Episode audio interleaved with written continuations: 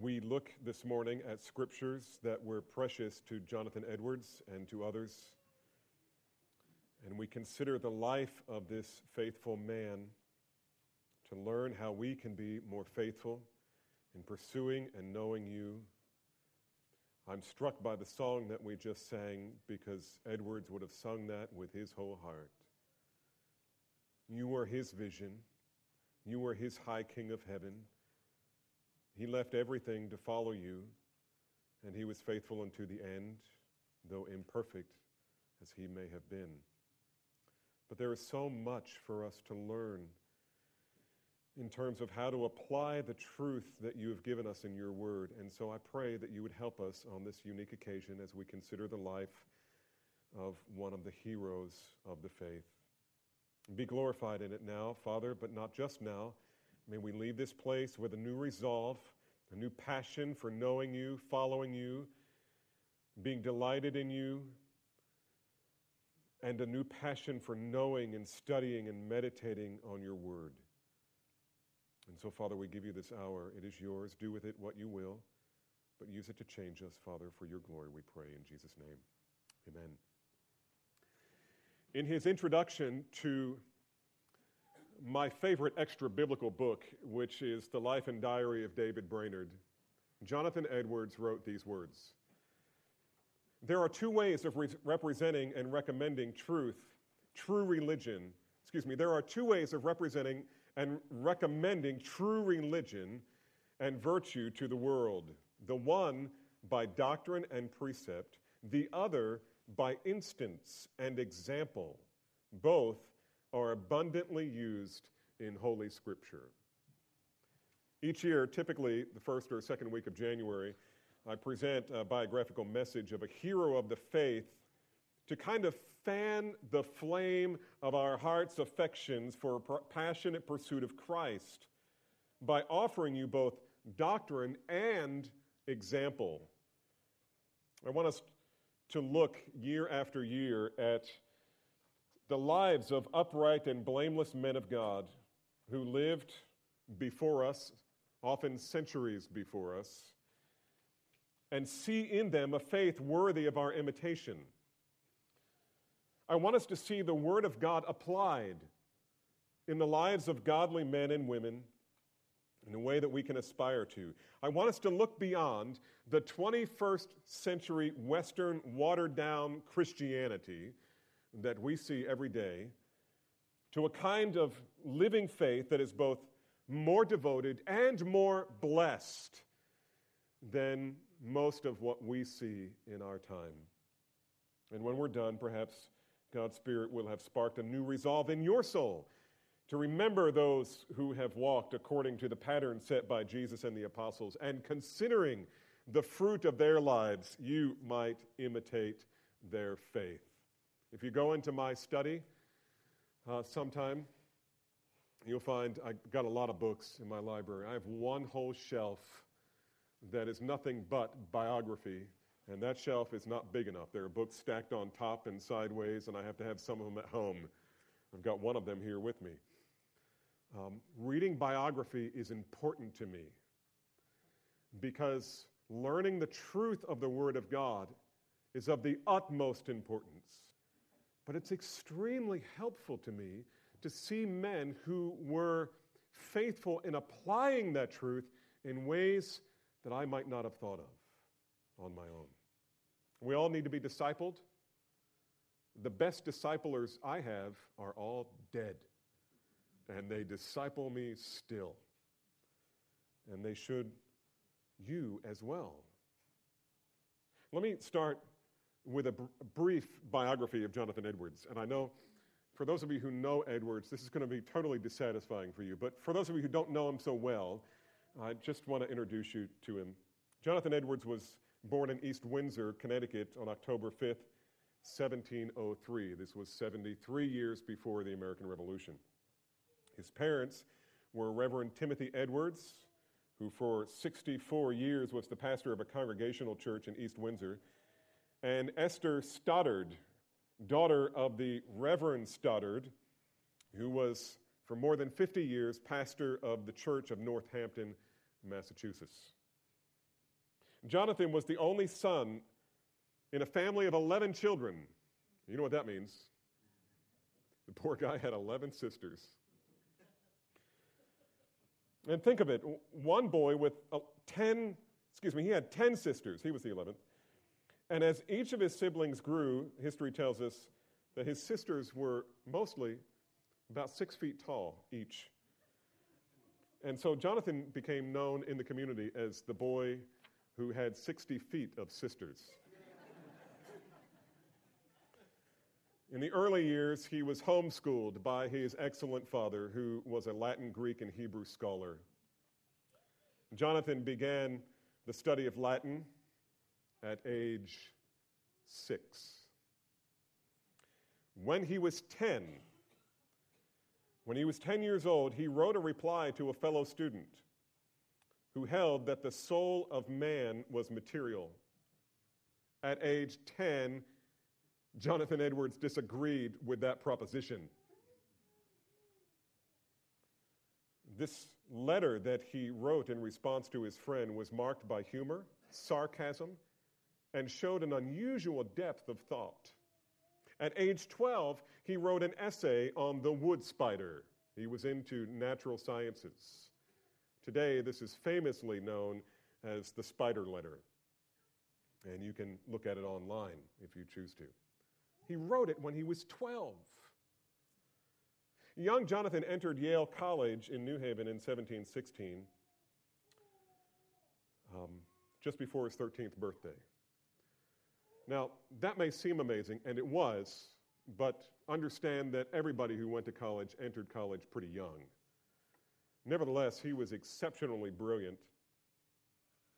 And though he had been deeply affected spiritually under the ministry of his father when he was a child, nevertheless, he claims to not have truly been born again until he was in the latter part of his college years. In September 1720, just before his 17th birthday, Edwards graduated from Yale College with the highest honors. He continued on at Yale for three more years until he received a degree of Master of Arts in September 1723. In the summer of 1726, Mr. Edwards was invited to become the assistant to his grandfather, the Reverend Solomon Stoddard. This was actually his wife's grandfather. Solomon Stoddard, pastor of the Congregational Church in Northampton, who was kind of the John MacArthur of his day. He accepted the call, and on February 15th, 1727, when he was 23 years old, he was ordained to the ministry and installed as co pastor of a church. At some point during this time, he took the commission of going to New York on Long Island to minister to a church there. And I think it was before he took this post with his grandfather. And the church that he took on Long Island was a church split. It was a split from another church. A group of angry people from a small church split off, made their own church. They brought him in to be a pastor. And you know what he did? he worked himself out of a job, and uh, within, I think, a year, he led them, if I understand correctly, he led them back to the mother church where they repented and were restored to the congregation, and he was out of a job. But eventually, he did get to work with his, his grandfather. Um, two years later, in February 1729, Reverend Stoddard unexpectedly died. And the whole care of this large congregation came solely upon this young pastor. It was a tradition in congregational churches. Um, if you were going to be a pastor in one of these churches, you needed to have, have a significant education. In fact, Jonathan Edwards, as did John Calvin, believed that no young man should be installed as the pastor of a church until he has had six years of thorough education. And so he really was not planning on being a pastor this young. And yet he was. This was a traditional congregational church, 1735. It had 620 members. That's larger than us by about 220. During his ministry at this church, Edwards catechized the children, counseled people in his study, and delivered, I love this part, his usual Sunday morning two hour sermon. Now, only about a third of you laughed at that. Maybe the rest of you were nervous, I don't know. Though relatively inexperienced in the ministry, as a result of unceasing prayer, faithful labor, and the special blessing of God, a great revival came upon the church in Northampton and continued throughout the years 1734 and 1735.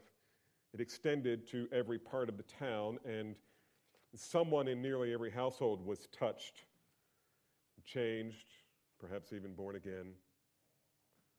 Their best count was there was more than 300 conversions in a period of only a few months, and the whole atmosphere of the town changed. If you're familiar with his sermon, Sinners in the Hands of an Angry God, and we were talking about this after the first service, he didn't preach that in his own church. There was another church that uh, the pastor called him because he was having trouble with his congregation. They were spiritually lifeless, dry. It was almost a dead church, best I can tell. And they brought Jonathan Edwards to come in to preach to stir them up a little bit. And that is where he preached his sermon Sinners in the Hands of an Angry God. And they needed to hear it. Unfortunately, Jonathan Edwards is known almost exclusively as the author of Sinners in the Hands of an Angry God, as if that were kind of the, the cornerstone of his whole ministry. And it has become a caricature of Jonathan Edwards that he was this harsh, uh, you know, skeletal fig- uh, figure with his bony, pointy finger telling people that if they didn't repent, they were going to go to hell and be burned like a creepy spider. That is not at all what Jonathan Edwards was like. Not at all what he was like. His congregation loved him. People flocked to hear him. And you'll see why here in a little bit. Later, Northampton was the scene of a second great revival in the spring of 1740. In the autumn, George Whitefield, the great British evangelist, made a second visit to America. And he came into the colonies, especially up into New England, and spent four days with Mr. Edwards. They became fast friends. Whitefield preached five sermons at Edwards' pulpit. And as a result of Whitefield and Edwards preaching, along with the ministry of other faithful pastors, revival broke out all over New England, New York, yes, even New Jersey, Pennsylvania, Maryland, Virginia, and as far south as Joe Oliver would call it God's country, South Carolina, and Georgia. But not Florida, because that's where everyone from New Jersey retires. there were literally thousands of conversions, and many cold, dead churches were brought back to life. And when I, when I hear that, when I read that, I think, that's what God did here. God brought this cold, dead church back to life in the early 90s, and we are all reaping the benefits of it. Well, these were the events in the early American history known commonly as the Great Awakening. There was also another Great Awakening by a protege of Jonathan Edwards, whose name was David Brainerd, and I preached about him last week, last year who God used to lead the, the Great Awakening among the Indians. But that was last year's sermon. In any case, by God's grace, Jonathan Edwards, by his faithful preaching and what he called Godward living, played a significant role in this extraordinary work of the Spirit. But this is not the only thing he was known for. The thing he's most known for today is his writings, his sermon, certainly most known for Sinners in the Hands of an Angry God, unfortunately, although it was a great message. You can find it online, you can purchase it. Max McLean does a reading of it. My only concern is if you listen to it with your family, don't listen to it before they go to bed. It's a little bit scary, but it is wonderful. Um, he's known for that. He's known for his part, and he was only one of many parts of the Great Awakening, although he received a lot of credit for that, and duly. But after some time, as years went by, he made some mistakes in his church that caused some personal offenses. Not only that, but there was a doctrinal issue that, that he was concerned about, wherein he disagreed with his grandfather. Imagine disagreeing with the spiritual hero of the whole community, the whole, I mean, all of New England, and it was relative to the Lord's table. and people coming to Christ and whether they should be allowed membership in the church and, and participation in the Lord's table. He disagreed with his grandfather and he wrote about it, and that got him into more trouble. And eventually, though he was pursuing faithfulness, he got kicked out of his church. And you think, that's a disaster. Well, humanly speaking, and certainly for him, it would have felt like a disaster. And in some sense, it was. However, what happened was God took Jonathan Edwards and threw him out into the wilderness, literally, into the forests of New England, where he became a missionary. He joined a mission out in the forest ministering to the Indians. The thing was, because he was out there, he had lots of time on his hands. When he wasn't ministering to the Indians or the, his fellow ministers, he was writing books. And almost all of his great works that he wrote was during that time. And then one day, a delegation from the College of New Jersey, which is now Princeton University, came to him and said, We want you to be the president of our school. And he said, No. And they said, You will become the president of our school, or we will take it to your congregation and put it to the vote. And they did. And he let them. He determined that it would be, God's will would be determined by the vote of his congregation. And his congregation there among these Indians and the other uh, Englishmen who were there, they voted and they said, You need to go. And if I remember right, he said it was the first time he ever wept before his congregation. He didn't want to leave. He loved those people, he loved shepherding them. He didn't want to go to a college and be the president of a university, he wanted to be a pastor. This was going to be a step down for him. But he submitted. It's amazing, as I've read biographies over the years, how these great faithful men submitted to the authorities that were over them when in our day we would look at that and say, Look, you have no right to tell me what to do. They believed their authorities had every right to tell them what to do. And so he, um, he went. He left home, he left his wife and his children behind. They were, I think, uh, going to catch up with him later. He gets down to Princeton University, he begins his work. They start calling him President Edwards. Smallpox breaks out. They come to him and they say, You need to take the vaccination. He took the vaccination and he died. I wish we had time to read Sarah Edwards' exhortation to her children when he died. Amazing. Amazing. But that's not my question. My question this morning is what made Jonathan Edwards such a useful instrument in the hands of God? What can we learn from him about how to live more faithfully to Scripture in our time and to be more pleasing to the Lord now. Now, none of us are going to be like Jonathan Edwards. He was unusually gifted. Don't ever try to be like one of these guys. Don't try to be Spurgeon, you'll never do it. Don't try to be Edwards. Don't try to be Whitefield. You just be who God has called you to be.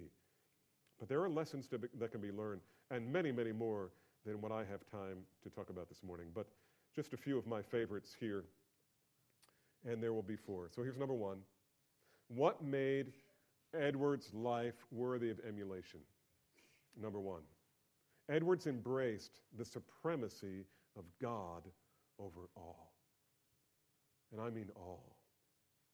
God was supreme over everything in his heart, in his mind, in his priorities, in his life. Perhaps the greatest root problem in, a, in a, the American variety of Christianity is that we have forgotten what life is about. We've forgotten what life is about. We've been duped into believing that it's all about us, when in reality, life is all about God. It's all about God. We often act scandalized over the idea that our country is moving toward an almost unanimous abandonment of God for humanistic self help and psychology. But think about it. Walk into any Christian bookstore today and look at what's selling. I mean, what is it? The bestsellers are Christianized versions of self help and psychology. and Christian fiction, romance fiction. In the 20th century churches, or 21st century now, I guess, frankly, we've been thoroughly discipled by the world, and yet we insist on holding ourselves aloof over it as if we were better. And what's worse, the world sees it, and we don't. If the church were really God centered, our churches would be quite different than they are. There's a strangely dissonant tone of hypocrisy that comes from a people who so twist that holy book, which was intended to re- reveal the majesty of God, into some kind of divinely inspired self help manual. And yes, the Word of God is sufficient for every need, and we need to bring it to bear on every need. That's what that's what biblical counseling is all about, but that is not the end of the Word of God. That is not the goal of the Word of God. The goal of the Word of God is to lead us to God.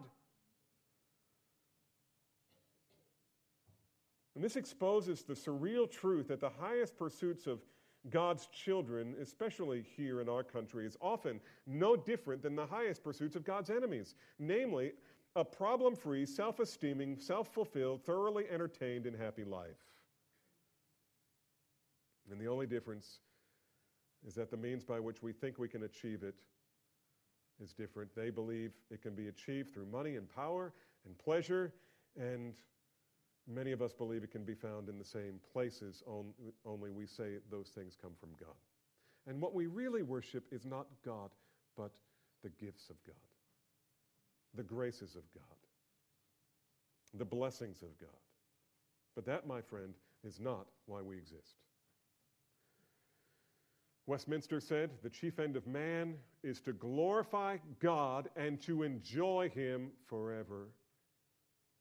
And we like to say around here, it's printed in your bulletin, see if you can say it with me. We exist to proclaim the excellencies of Christ in all things to the glory of God in the joy of all peoples. That's why we're here. That's why we're here. God's purpose for creating humanity was not so that humanity can fulfill itself, but so that God's own infinite person and character would be glorified, exalted, and delighted in by us. And so the purpose of our existence is to in such a way that proclaims and upholds and relishes the glory of God and which invites all people to join in that joyful worship of Jesus Christ. And you don't have to be a missionary or a pastor to do that. You can be a dentist, you can be a construction worker, you can build you know, aircraft, fly drones, you can be a plumber, you can be a housekeeper or school teacher, musician. It's about how we live and the choices that we make are they God centered, or is it all just really about us and what God can give to us? You see, beloved, everything God created, He created not only by Christ, but for Christ. Turn with me to Colossians chapter 1. Colossians chapter 1. Because here Paul talks about this. Colossians 1:16. For by him, speaking of Christ, for by him all things were created, both in the heavens and on earth, visible and invisible. That's angels and demons, whether thrones or dominions or rulers or authorities. All things have been created by him and for him. For him. Or, as Proverbs 16:4 says, the Lord has made all things for himself. Or Romans 11, 35 and 36. Who is first given to God that it should be recompensed to him again? For of him and through him and to him are all things. To him be the glory forever and ever. Amen.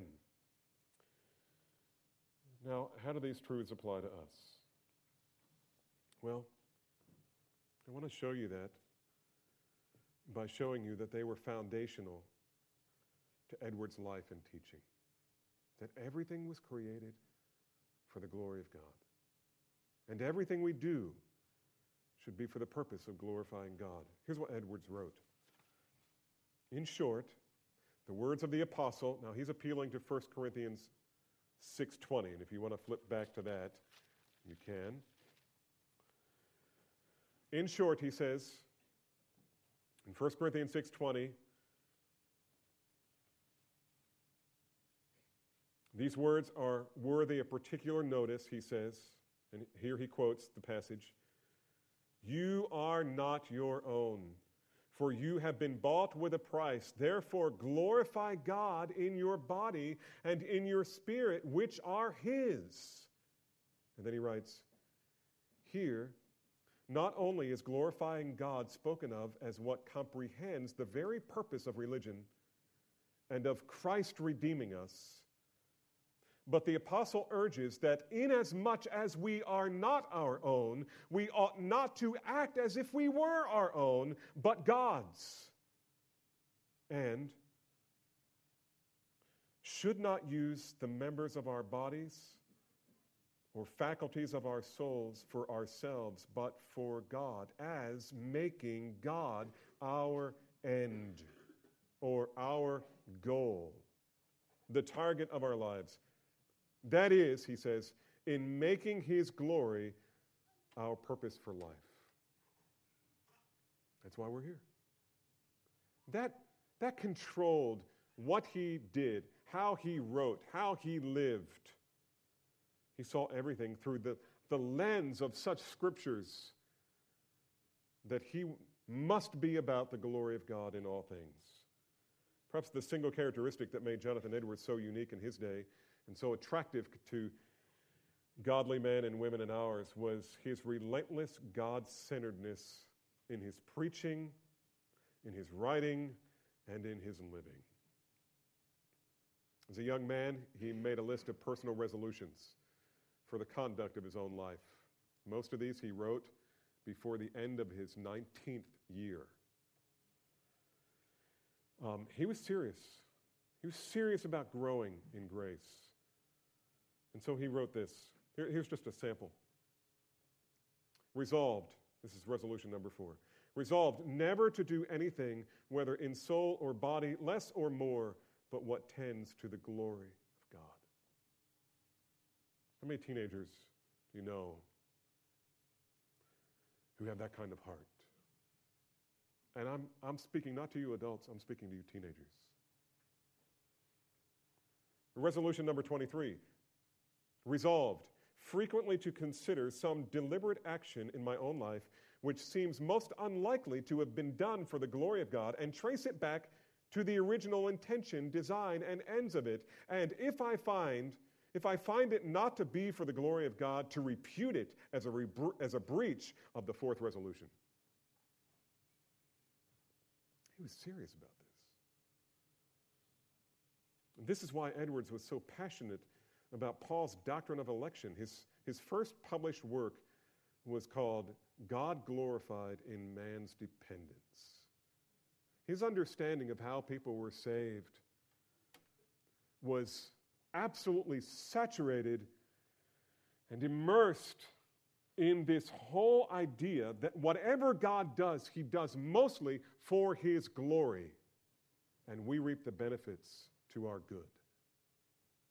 Edwards was so concerned about the man centered doctrines that were creeping into the church, even in his day, that he wrote a 150 page essay called The End for Which God Created the World, which, by the way, has been reprinted by um, John Piper with commentary, and it's worth reading.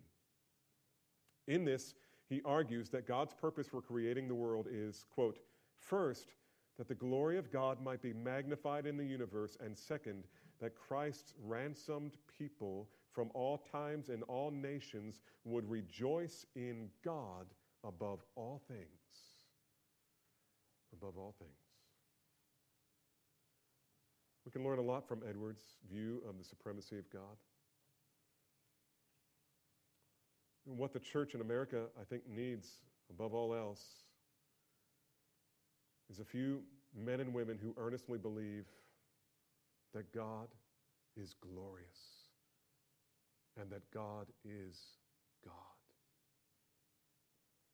that he is worthy of a life fully devoted to him.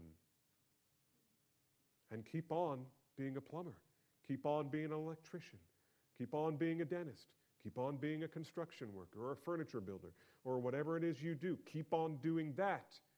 Only let everything you do in that and in every other area of your life be saturated with a passion for the glory of God.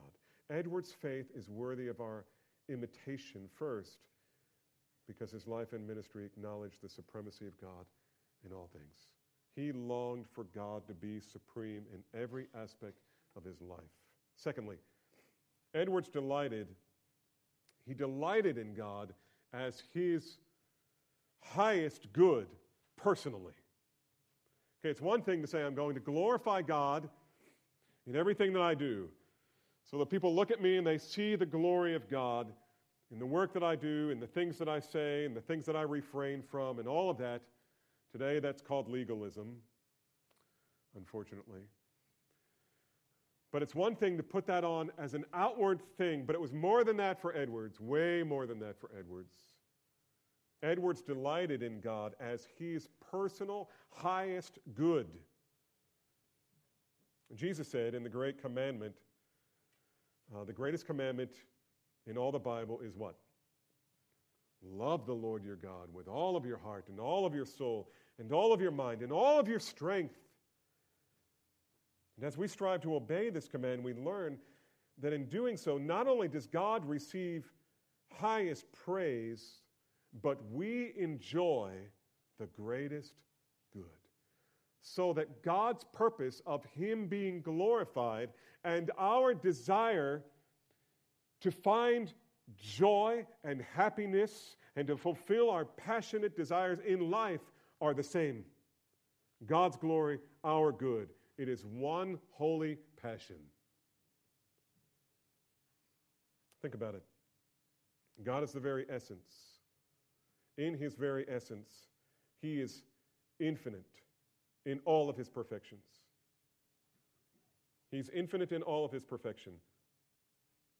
That is to say, he is not just loving, he is not just righteous, he is not just holy, he is not just good, but rather that he is the definition of love, he is the definition and uh, infinitude of righteousness, he is infinitely holy and the definition of holiness, and he is infinitely good and is the definition of goodness.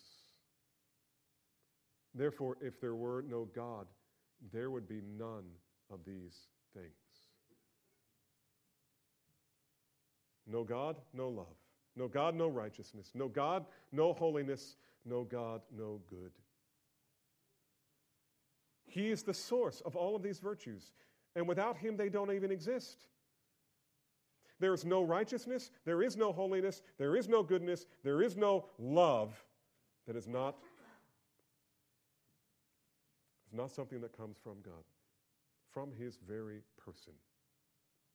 Therefore, when God calls you, requires you, commands you to love Him, He is calling you to love, to delight in, and to enjoy what is the highest good in the universe. When he commands you to love him, it is not some kind of prideful egotism, vanity. No. When he commands us to love him, he is actually loving us to the fullest extent because he is giving us the highest good.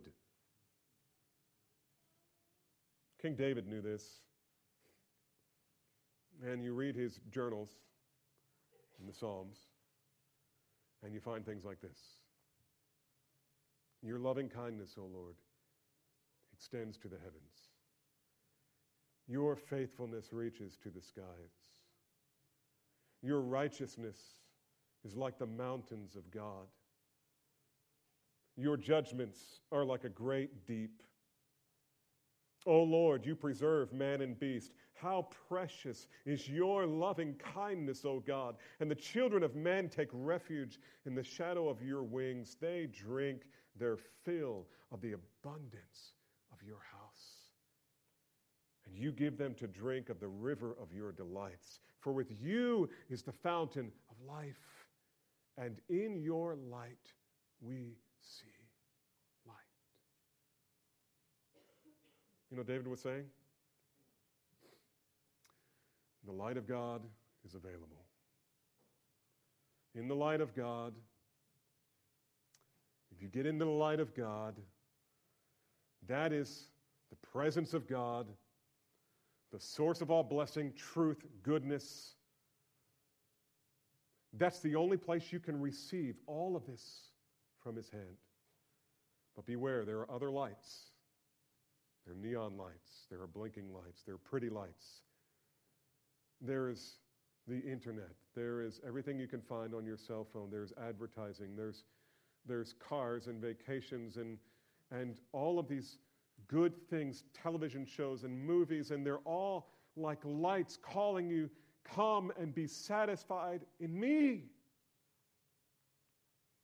And when we try to be satisfied in any one of those lights, we find ourselves disappointed. And they can only take you so far. We were talking about this last night with our family.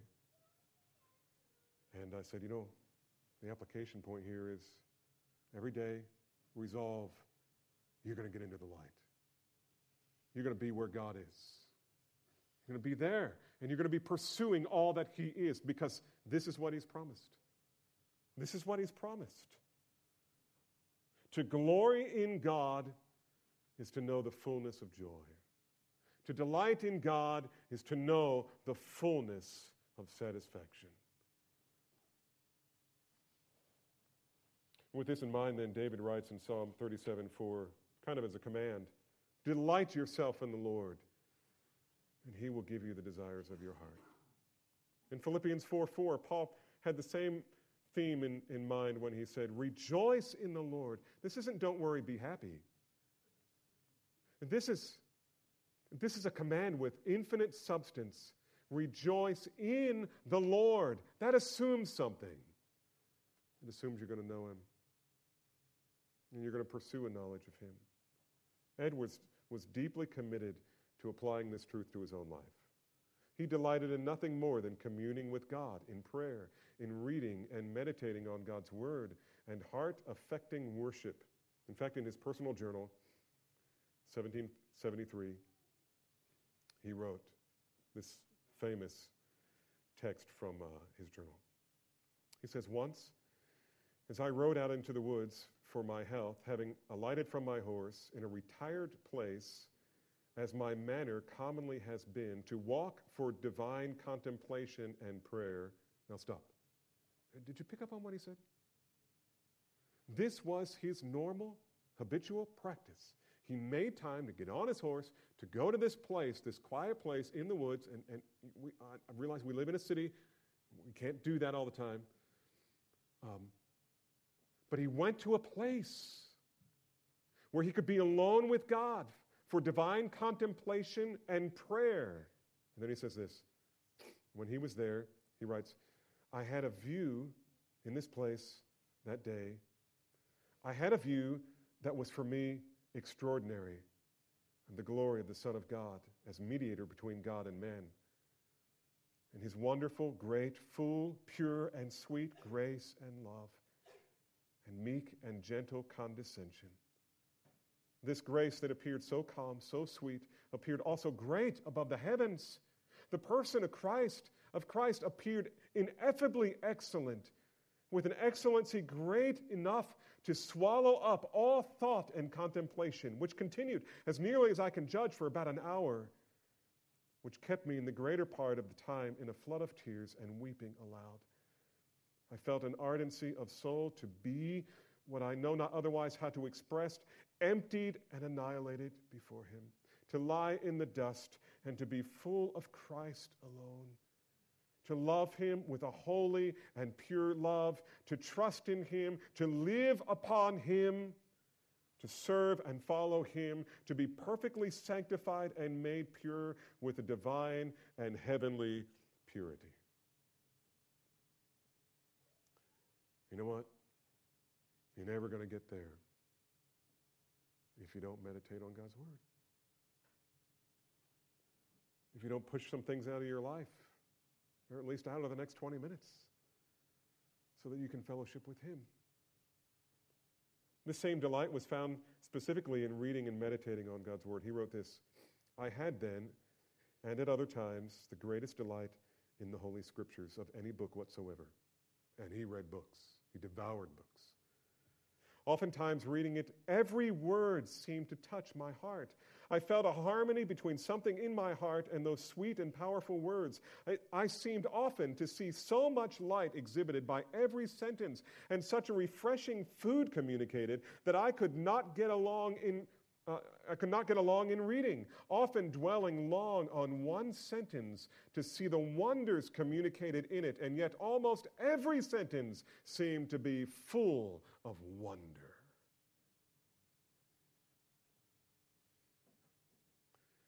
Beloved, let me, let me just get real practical with you here. Here's what I found in my own life. Okay? I can get up in the morning. I've had, I've had long periods of time um, when I could get up in the morning, read the Bible, close my Bible, go to work, feel pretty good about myself because I read my Bible. And yet, if you were to come and ask me, How was your time in the Word this morning? I'd say, I was pretty good. And yet, I wonder how much of it really affected me, other than feeding my mind with God's precious truth, which is wonderful. And it occurred to me that there must be more to this than that. Now, many of, many of us are using the Horner reading plan, plan right? 10 chapters a day. Uh, my wife and I do the shorter version of that. We call it the Horner six step. It's um, only six chapters a day, it's a little more manageable. And so you're reading in Genesis and Second Chronicles and Psalms and Hosea and, you know, John and Galatians all in one day, you know, one sitting, one chapter in each. And that's wonderful. You should do that. You should read large chunks of Scripture.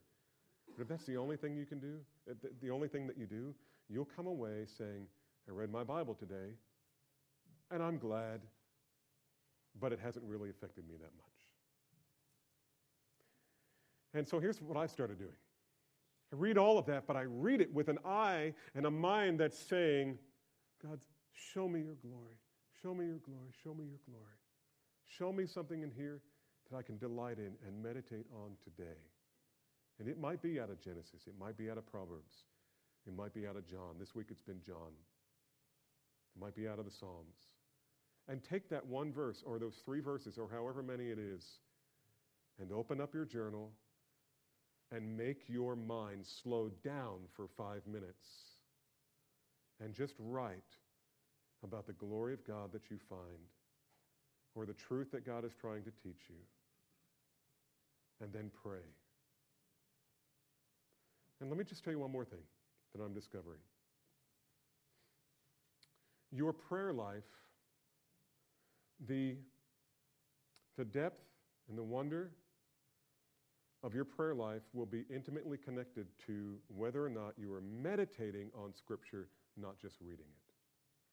If you come and you say, I'm praying for Aunt Susie's liver, I'm praying for the building fund, you know, I'm praying for the election, and yet my, my prayer life is kind of blah, I'm going to ask, what are you meditating on? What scripture are you meditating on? What, what attributes of God are you finding in the Psalms or in Isaiah or in John or, or wherever, in Revelation? What is it that you're discovering about God that you're meditating on? And you'll probably tell me, well, I'm not, I'm not doing that. One of the lessons we can learn from Edwards is this your discipline of meditating on the scriptures, not just reading, not just, I'm, I'm not saying don't read large portions. You should do that. And you should study smaller portions. And you should meditate and memorize portions. And as you're, memor- as you're memorizing and meditating, let that become the fuel of your prayers. In fact, let's do that tonight. We're going to come, we're going to have praise and worship time tonight, prayer and worship. Come, be a part of that. And that's what we're going to do. We're going to see the glory of God in His Word, and we're going to glory in it. We're going to rejoice in it, and we're going to pray for needs that we know of. Edwards was a tremendous example of this. His words here are reminiscent of Jesus when he quoted the prophet and by saying, Man shall not live by bread alone, but by every what? Every word that proceeds from the mouth of God. Elsewhere, Jesus cried out with a loud voice If any man is thirsty, let him come to me and drink. He who believes in me, as the scripture says, from his inmost being shall flow rivers of living water. What a timely message this is for today's church, which seems so committed to seeking to satisfy its soul in everything but God. Edwards often experienced the blessing of obeying the command delight yourself in the Lord. And we should do, we would do well to imitate his faith. Let me do number three real quickly and then a fourth. Edwards lived resolved to please the Lord in everything. You catch that word resolve? Probably know where I'm going with this. The Word of God calls us not only to understand and believe the truth of Scripture, but to live a life that is wholly different from what it was before we came, became a child of God. Hence, the Apostle told, told the Colossians, if you can turn back to Colossians there for just a minute, Colossians chapter 1, Ephesians, Philippians, Colossians. Colossians chapter 1, this is one of the most Christocentric passages in all of the Bible, in all of the New Testament, focused on Christ. Big section here focused on Christ. Chapter 1, verses 9 and 10, he says, For this reason also, since the day we heard of it, that is, the day we heard of your salvation, we've not ceased to pray for you and ask that you may be filled with the knowledge of his will in all spiritual wisdom and understanding, so that you may walk in a manner that's worthy of the Lord to please him in all respects. And so here's what Edwards is thinking I want to live to glorify God, but I don't glorify God by default. I'm not hardwired to glorify God because I have a sinful heart. I'm kind of hardwired to dishonor God and live for self. And so, I've got to do things. I've got to do things. Now, there's a whole movement today that says, no, no, no, you don't have to do anything. Just rest and on Jesus. And I would say to you, God bless you. Rest and feed on Jesus, yes. But also, work out your salvation with fear and trembling it's also work. Knowing that God is at work in you, both to will and to work for his good pleasure. Edwards took this seriously, hence his resolutions.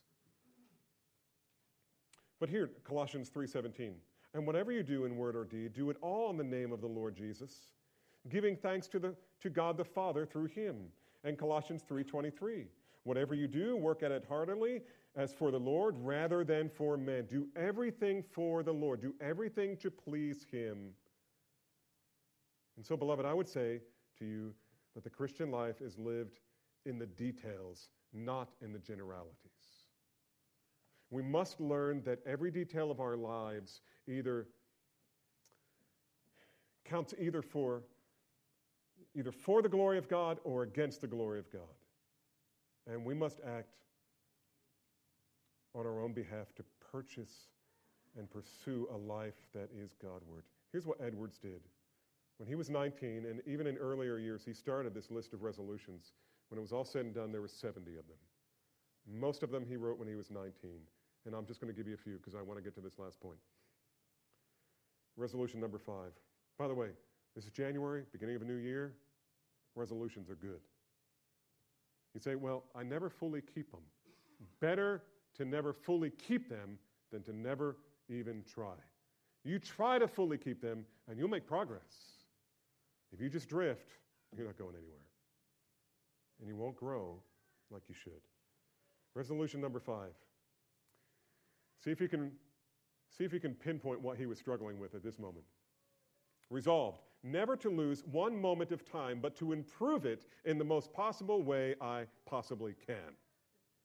Time management. He saw in his life, I tend to be a slacker. I got to get control of my time. I got, I got to you know, put some kind of app on my iPhone to help me. But he saw time management as an issue of either glorifying God or dishonoring Him. Resolved, number six, to live with all my might while I do live. You know what that means? It's not floating down the passive, placid, lazy river of life, resting and feeding on Jesus. Figure out how to rest and feed on Jesus while you're living life with all your might. Resolve, number 16, never to speak evil of anyone so that it shall tend to his dishonor more or less upon no account, except for some real good. Don't talk about other people unless it's to love them. Resolved, number 20, to maintain the strictest temperance in eating and drinking. Oh, that one's too convicting. Let's go on to 22. Resolve number 22 to endeavor to obtain for myself as much happiness in the other world as I possibly can, with all might, power, vigor, vehemence, yea, violence I am capable of or can bring myself to exert in any way. In other words, it's going to be a fight. I know it's going to be a fight. Every morning, it's going to be a fight. And I'm going to wage war because I want to know God. And here's one that, that a number of you need to hear in particular. Number 25 resolved to examine carefully and constantly what one thing in me is which causes me to doubt the love of God and to direct all my forces against it. Some of you need to hear that. Because you frequently doubt that God loves you. And it's a lie. And you need to work harder at battling that. You need to work harder at battling that. Number 28, resolved to study the scriptures so steadily, constantly, and frequently as that I may find and plainly perceive myself to grow in the knowledge of the same. And number 56, resolved never to give over, nor in the least to slacken my fight with my corruptions, however unsuccessful I may be. I love that. It gives me hope because I find myself being unsuccessful often. Too many of us who claim to have a relationship with the glorious Lord and Savior live, frankly, just adrift in the tide of our culture and our impulses rather than pursuing the knowledge of God with all our might, which means you need to schedule it. You need to plan it. You need to work at it. You need to say no to other things. So, not only can we learn from Edwards in his acknowledging the supremacy of God in all things and delighting in God as his highest good and resolving to please the Lord in everything, but lastly, and I love this one, I include this just because it's important and we overlook it so much. Number four, Edwards saw in creation an invitation to worship. He saw in creation an invitation to worship. It's hard to worship while living at the speed of light, isn't it? Events, people, things go so quickly by us that we rarely have time to up and contemplate Him in the light of eternity. And God's goal of glorifying Himself in our wonder and delight of Him is greatly inhibited by the overwhelming torrent of choices and options and information and entertainments that are always instantly available to us at the touch of a smartphone or an iPad or your cable box. In fact, I don't hesitate to say, beloved, that it is impossible to pursue the Godward life without restraining the ubiquitous diversions that turn our eyes, our minds, and our hearts away from God in favor of relatively worthless, though lawful things. You know what I mean by that? I think if you're pursuing holiness, the things that trip you up are probably not big, big immorality kinds of sins. You're probably not stealing from your boss. You're probably not sleeping around. You're probably not, you know, addicted to pornography or cocaine or any of those things. Probably what gets you off track is all of the lawful pleasures of life that are now available to you in a way that Edwards could never have even dreamed. And they're with you. They're in your pocket right now, they're in your purse, and they're unlimited. And whenever you get a little bored or you feel a little blue, you can just click.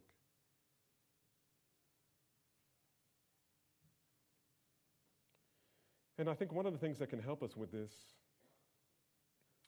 is um, to discipline ourselves, to notice and to take delight in the divine majesty and artistry that's apparent in creation.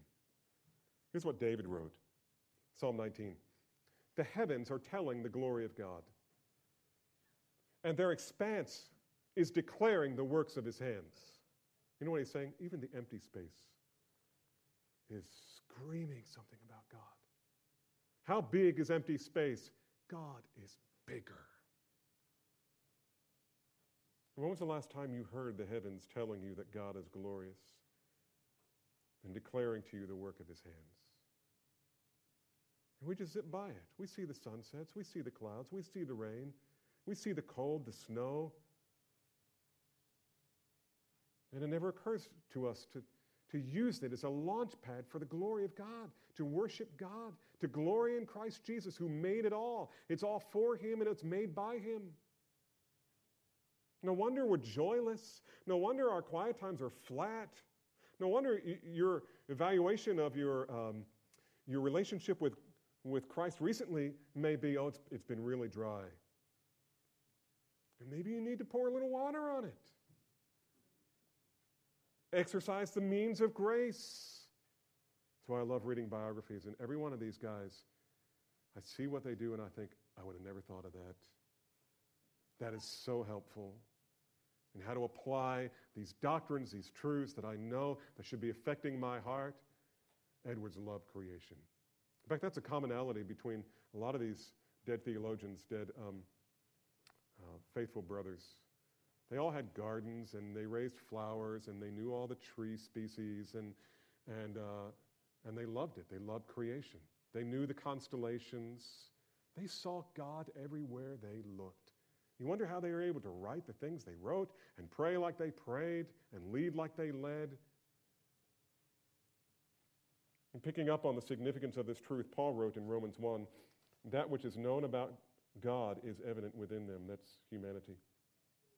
For God made it evident to them, for since the creation of the world, his invisible attributes, his eternal power and divine nature, it's interesting, he says, invisible attributes but now he says they are clearly seen, being understood through what has been made, that's creation, so that they are without excuse. We cannot see God by viewing what he has made. We cannot see God directly, but we can see him through what he has made as we see it in the world around us today. And as we see it, we see something of His glory. In every snowstorm, every thunderstorm, every tree that turns color, when the grass turns green again, we should see the glory of God. And we should tell it to our children and our neighbors and people we see at work. After his salvation, Edwards became increasingly interested in the natural sciences. He loved what God made, and in studying it, he was convinced he was ultimately studying God himself. In the record of his salvation testimony, he says this okay, this is the part of his testimony after he's come to know Christ. God has affected his heart, has changed him, has regenerated him in beautiful ways. But here is the effect that he's speaking of. He says, The appearance of everything was altered there seemed to be, as it were, a calm, sweet cast or appearance of divine glory in almost everything. God's excellencies, His wisdom, His purity, His love seem to appear in everything in the sun, the moon, the stars, in the clouds, in the sky, in the grass, the flowers, the trees, in the water, and in all nature. I often felt a mourning and lamenting in my heart that I had not turned to God sooner. And I might have had more time to grow in grace. My mind was greatly fixed on divine things, indeed, almost perpetually in the contemplation of them. In another place, he wrote, and I love this. He said, I often used to sit and view the moon for a long time. And in the day, spent much time in viewing the clouds and sky. And now I know some of you are thinking, where do you get the time for that? to behold the sweet glory of God in these things, in the meantime, singing forth with a low voice my contemplations of the Creator and Redeemer. In another part of the biography I read, it talks about his transformed view of thunderstorms, how they used to terrify him, like Martin Luther. They used to terrify him. And now he said, when the spring came, I couldn't wait for the thunderstorms because I could hear the thundering voice of God and know that that was just the fringes of his magnificent glory. He saw the glory of God everywhere. And we can too. That's why we study men like this. Let me suggest, beloved, that we cannot delight in the glory of God while driving 65 miles an hour down the highway, listening to a radio, talking to a friend, sipping on our latte, and responding to a recent text you received on your iPhone at the same time. How many sunsets? How many moonscapes?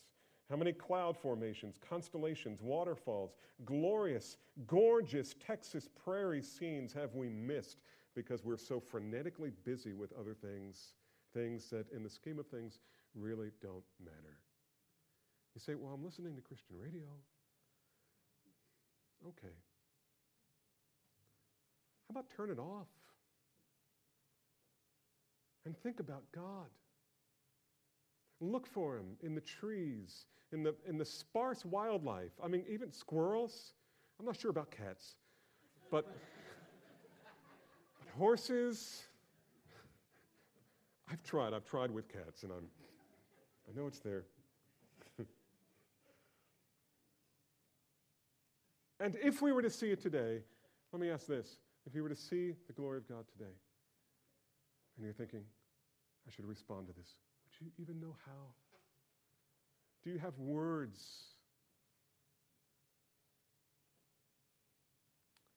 Do you have words that would help you articulate the glory of God that you see?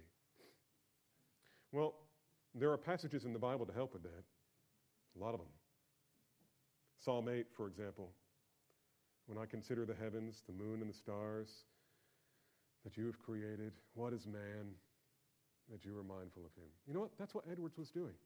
David was doing it too, but he was under the inspiration of the Holy Spirit.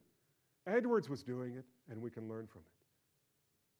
When I consider, what does that tell us? He's taking time to consider the heavens, the moon, and the stars that God has created. And he, he sees something. He sees God is big and I am small. In fact, I'm so small. When I think about how great the moon and the stars are, I think, God, why do you even think of me? And yet you have passages like we read a little while ago out of Psalm 36 that talk about how much God loves and has provided for you who, in the scheme of things, is, are so insignificant, but not in God's eyes.